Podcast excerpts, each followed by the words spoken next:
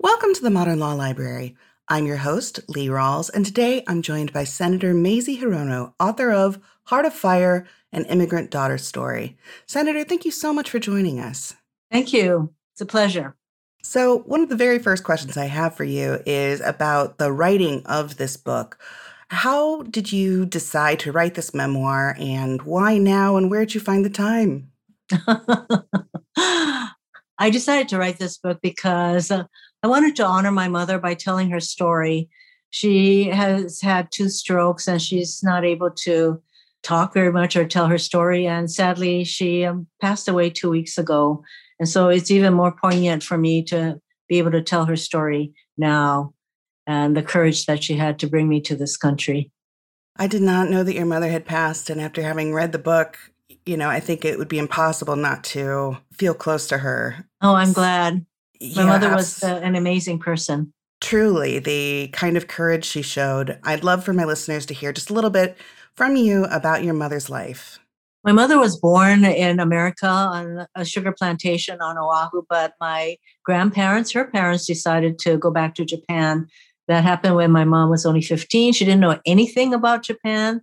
America was her life, but she told me it was like going back in time. And she never expected to leave Japan. She got married, but it was a very troubled marriage in that she was an abused person. And so she took hold of herself and decided that she needed to put a lot of distance between her and my father, who I never got to know. And so it took great courage for her at a time when Japanese women, if they wanted to leave their husbands, they would leave, but they wouldn't take their children with them. But my mother determined she would take all of her children, and that's what she did. Took a lot of courage for her to do that. And I'm very grateful to her every day.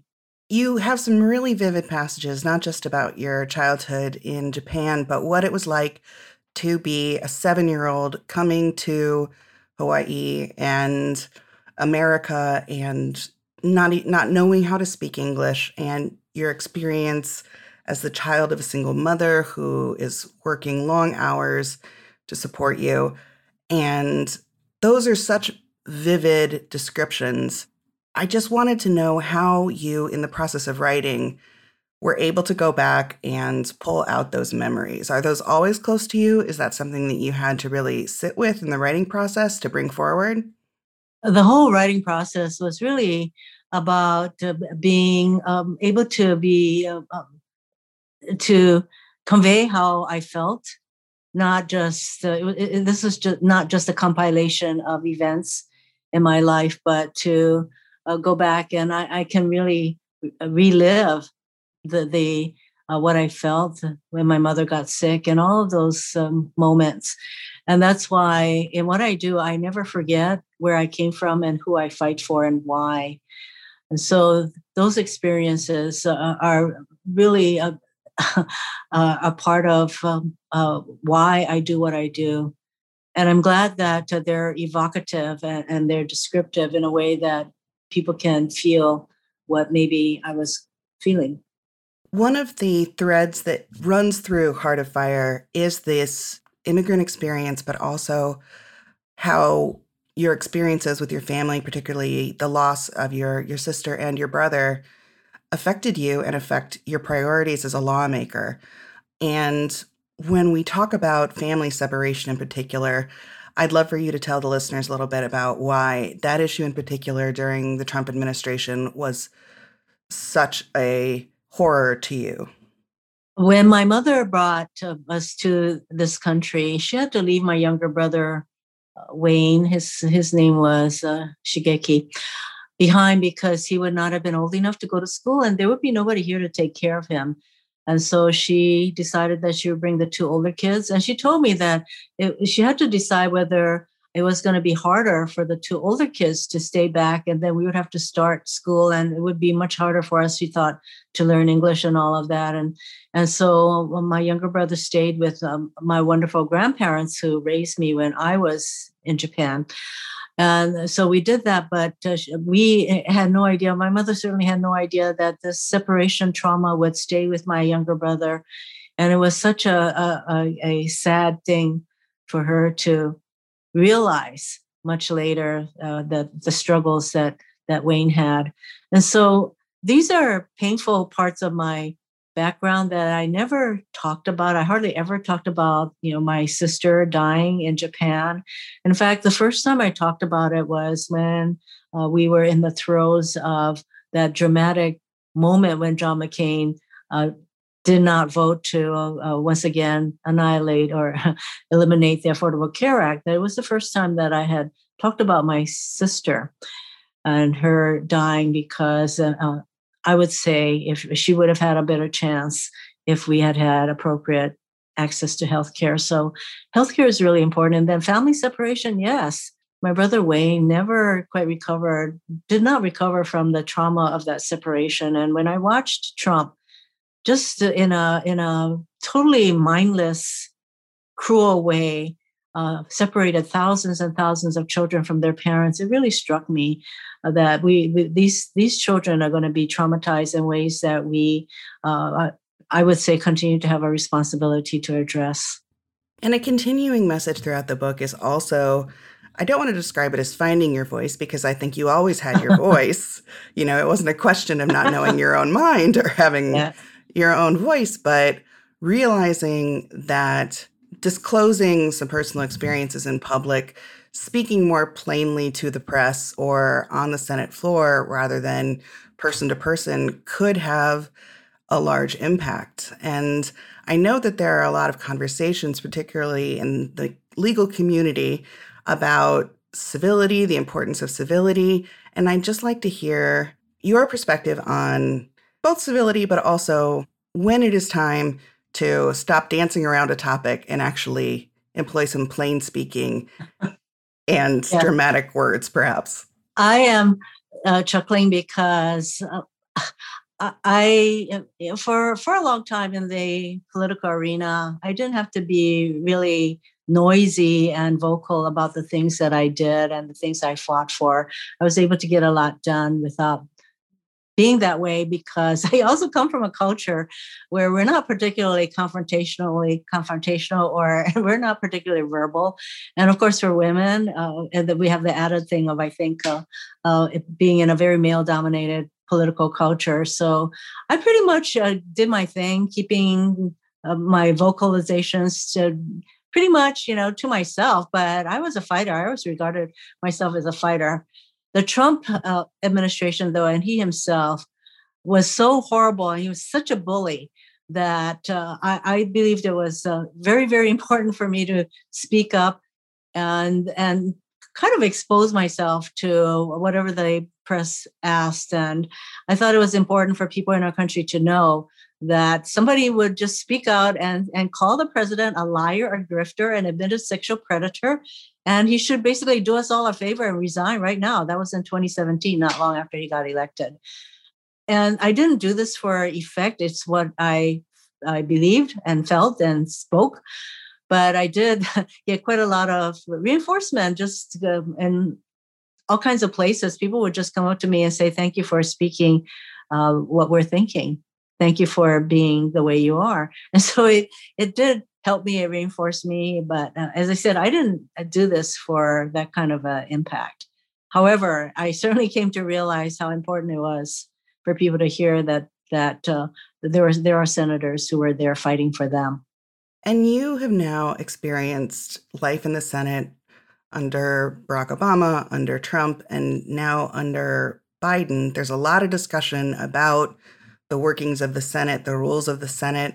And I'll say that in reading your book, I did feel like I got a little bit of a glimpse behind the curtain about, this is how this happens. This is how relationships are formed and some behind the scenes politicking takes place. And that was extremely helpful for me just as a citizen.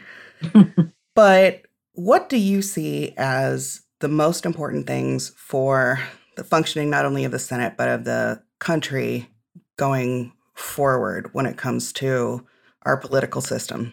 We're at a point in our country now where truly democracy is being attacked by all of these voter suppression laws that are being considered in state legislatures all across the country. So not to mention the insurrection and the president who incited people to the insurrection on January 6th.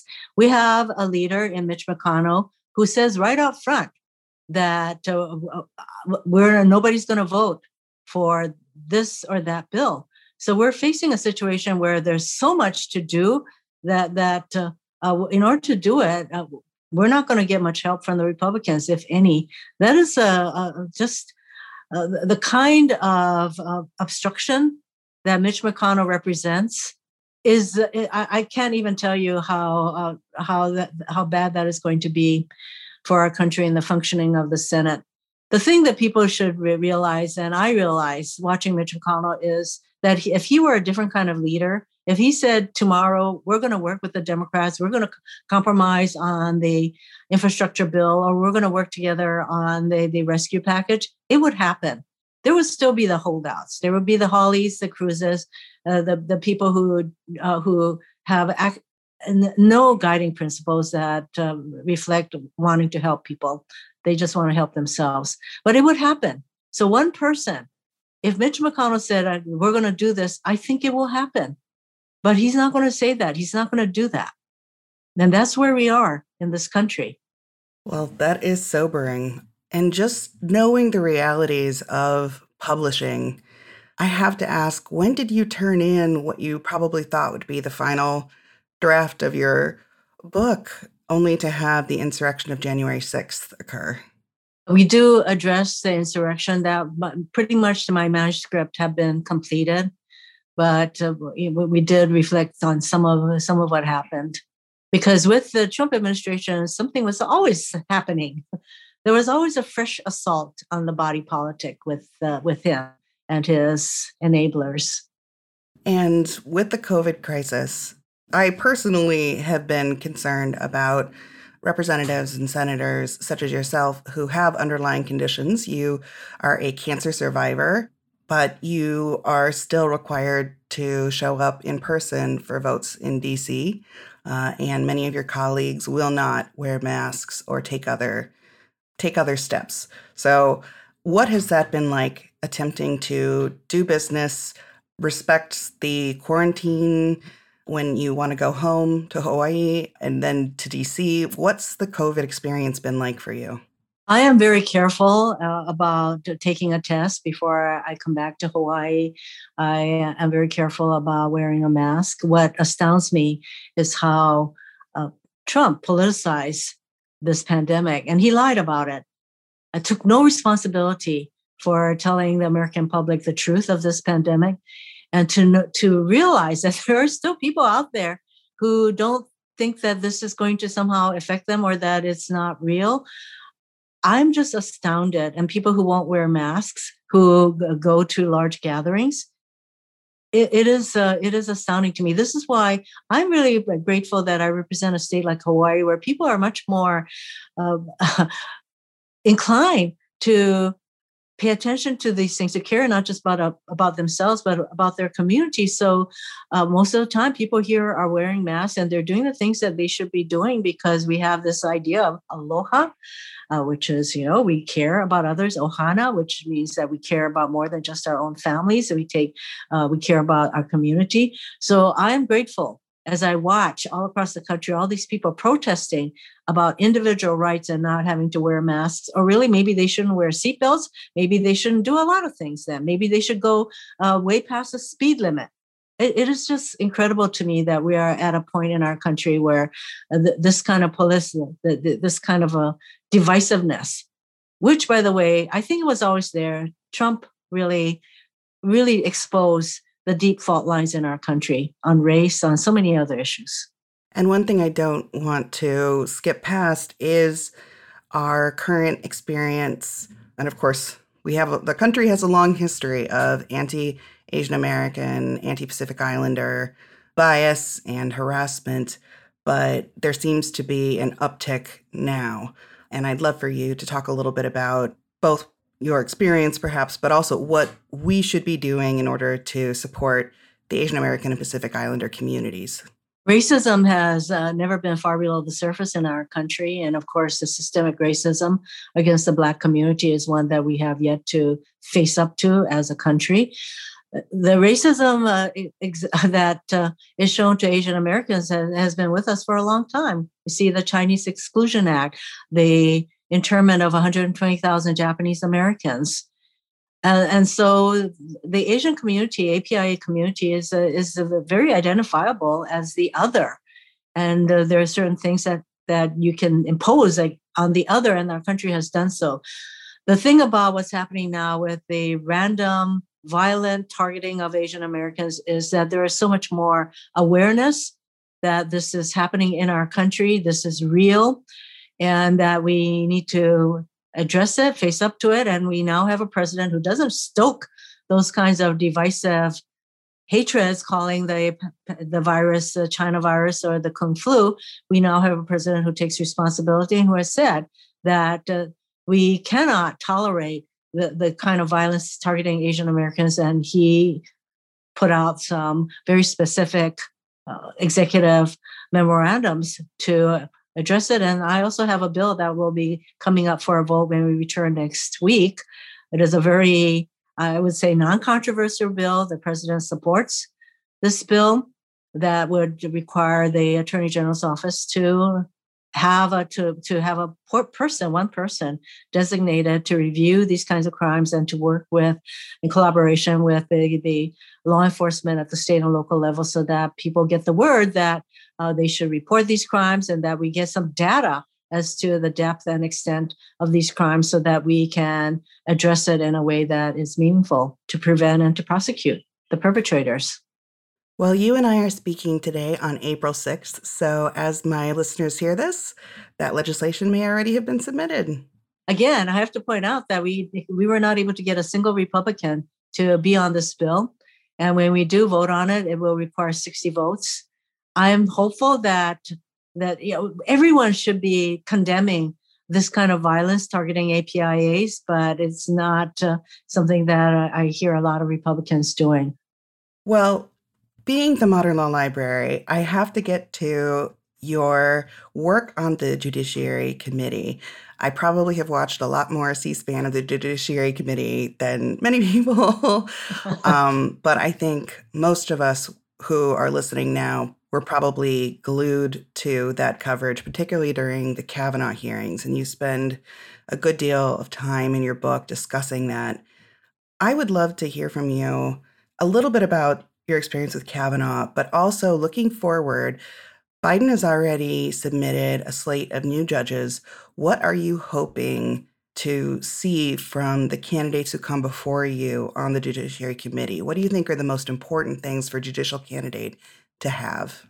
Well, one thing is that President Biden has nominated 11 people who have very diverse backgrounds and experiences, but who are excellent lawyers, and who will be objective and fair in their decision-making, which is not what we saw with the Trump nominees. There were so many of them who were not even, in my view, qualified to sit on the court. And they were, mainly a lot of them were members of the Federalist Society, which is very conservative, and they have a certain ideological perspective. And that was a major concern I had. I don't have problems with the judges being conservative as long as they can be fair and do not have an ideological agenda that they are pursuing and reflecting in their decisions. That was not the case with most of the Trump judges. So he kind of outsourced to the Federalist Society, including the picks for the Supreme Court. And you pointed out in the book that you actually had opposed Kavanaugh's appointment even before the Christine Blasey Ford allegations came forward. I had reviewed a number of his decisions, particularly I talk about the Garza decision that came before the D.C. Circuit, and he wrote a dissent that made absolutely no sense, but it reflected his ideological viewpoint on abortion and the right of a woman to choose abortion. And so that was one. And then another case that I think that I was the only person on the Judiciary Committee who actually read that case, which was the Rice v. Cayetano case. It was a case arising out of Hawaii. And so in both of these cases, I knew that I was going to question him about his position and why he, what he thought about these cases. And this was way before Dr. Ford came forward with her allegations. So I knew that I was not going to be supporting him even before all of that. But what was revealing was how his testimony in that hearing after Dr. Ford. Here's a person who had actually written a whole thing. I think it was a law review article on judicial comportment, none of which he exhibited during the hearing, by the way. He cried. He accused the Democrats of some kind of conspiracy against him. And that is why I think over 1,000 law school deans and professors wrote to us saying this person, Kavanaugh, has no business. He doesn't have the judicial temperament to be on the Supreme Court. The next hearing that you sat in on was for Justice Amy Coney Barrett. And during it, you wore a mask with Ruth Bader Ginsburg printed on it. That certainly was memorable to me. Why was that one of the choices that you made during the confirmation hearings? That particular mask was made for me by a good friend in Hawaii, and I wore that mask to honor Ruth Bader Ginsburg. It was not to be in the face of anybody. It was to honor Ruth Bader Ginsburg and for all the battles she fought for individual rights, for equal rights, for women's rights, all of that. And I wanted to honor her by wearing that mask. Speaking of handicrafts, one of the treats, I think, and I hope that I'm not spoiling this for any readers, but one of the treats about reading your book is throughout the book, there are these pages with beautiful paper art with dried flowers or leaves that have been pressed. And in the epilogue, we find out that you were the one who made these. And you discuss how important it has been for you to incorporate art into your life. I know a lot of lawyers listening to this really struggle with work-life balance. So could you talk a little bit about what that's brought to you and if you have any advice for people who are looking for that kind of outlet in their life? One of the really great parts of my book is that it has photos of my mother's cards. She's the one who made the pressed flower cards, and she grew flowers in our yard to incorporate into her art. And at one point, she wanted to teach me how to do it. It takes tremendous patience for it to sit there and make these cards. And she made them by the thousands, and she made them for me so that I could use them to send thank you notes, et cetera. And at that time, back then, when she said, here, I'll teach you how to do this, I said, oh, no, Mom, because I'm more a potter. I do ceramics. But then the thing is that I'm very connected to my mother, and I make my own cards now. So some of the cards are the ones that you see that are really sort of bumpy and rustic looking. Those are my cards because I make my own paper to make my cards. And so it's all very, I do that because it is really important for me to express myself in the artistic side. And I love art. I think the right brain side, our creative side, is really an important part of all of us. And that is usually not given much time, but I need time. I make time to do that part. And I have a really good friend who lives in Encinitas who has a studio, and I go and pot with her, and I make all kinds of hand-built ceramic things with her. I encourage everyone to have that the left brain, right brain connection going on. And especially now when the world changes so fast, I think that having that creative part of ourselves is one of the ways that we contend with all the changes and everything that's coming at us. So you just have to make the time because otherwise, there's always another law review or case to read and all of that. So, and I think that there is something very soul satisfying about being able to look at a physical object that you yourself have created. Yes. That's been good for me and my mental health for sure. But what do you do, Lee? Actually, I took ceramics in college for 4 semesters until it became very obvious that it was just me and the ceramics majors left, and they were much better at it than I was. And now I do a lot of fiber arts. So. Oh, that's fantastic. I love textiles. It's really rewarding. And my giant stash of fabric came in handy for mask making during the pandemic. So I've been making masks for everyone. Oh, and just now returning to being able to maybe make a quilt instead of more masks. So one of the, we're all Zooming, but one of the in my apartment, I have these art quilts. And so people notice I was contacted. It's amazing what people notice. They may not be what's coming out of my mouth in these Zoom interviews that I do, but people notice what's on my walls. And I was actually contacted by the International Quilters Organization. And so one of them said, hey, that's my quilt on her wall. It's just fantastic. That is fantastic. Well, I want to thank you for spending the time with us to talk about Heart of Fire. And just to leave us with a last message for our listeners, one of the things that really I think you can take away from reading this book and about your career is how influential people can be, particularly in local elections, local politics, if you get involved. This is going to be coming out, I believe, on April 21st, which is around the time of ABA Day, our annual lobbying event. I wanted to ask you, how have you seen people be able to be the most effective advocates with their representatives? What are the messages or methods that people can take to communicate with their representatives and really see action come out of that?